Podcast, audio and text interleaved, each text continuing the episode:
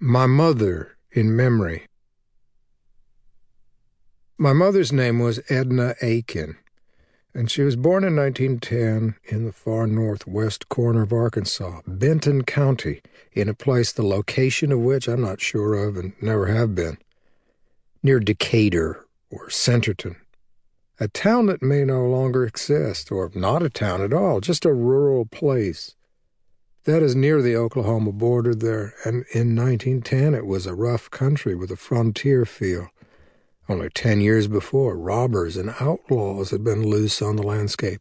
Bat Masterson was still alive then, and not long gone from Galena.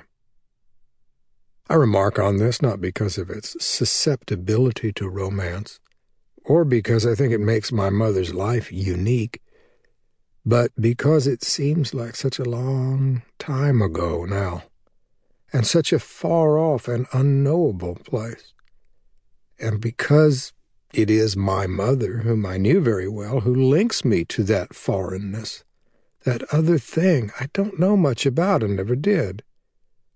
This is one quality of our lives with our parents that is often overlooked and so devalued.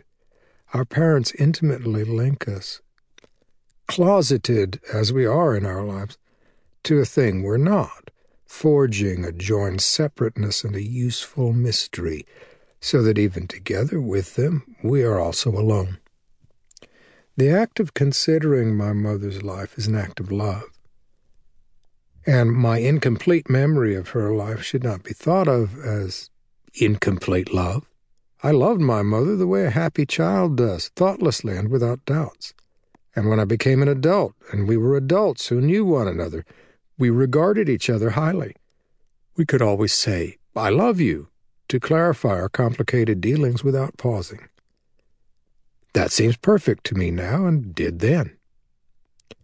I've already said that my mother and my father were not a pair for whom history had much to offer.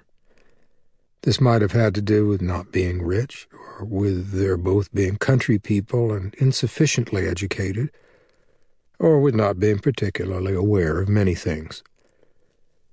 For my mother, history was just small business, forgettable residues, some of them mean. Nothing in her past was heroic or edifying. The Depression, hard times all around, had something to do with that.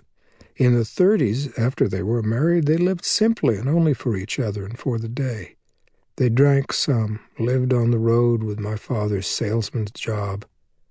They had a good time and felt they had little to look back on and didn't look. About my mother's early life, I don't know much. For instance, where her father came from. Akin suggests the possibility of Irish Protestants. He was a carter and my mother spoke of him lovingly, though not at length. Oh, she would say, my daddy was a good man. And that was that. He died of cancer in the 1930s, but not before my mother had been relegated to him by her mother, almost a waif. This was before she was 12.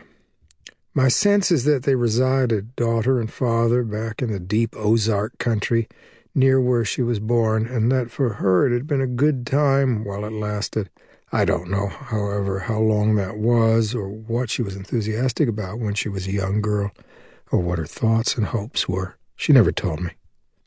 Of her mother there is more to say, a story. She was from that same North Arkansas backwoods and had sisters and brothers. There was rumored to be Osage blood, oil well Indians who'd lost it all but I know almost nothing about my grandmother's parents, although I have a photograph of my great grandmother and my grandmother together, along with my grandmother's new second husband, all of them seated in a rustic farm wagon.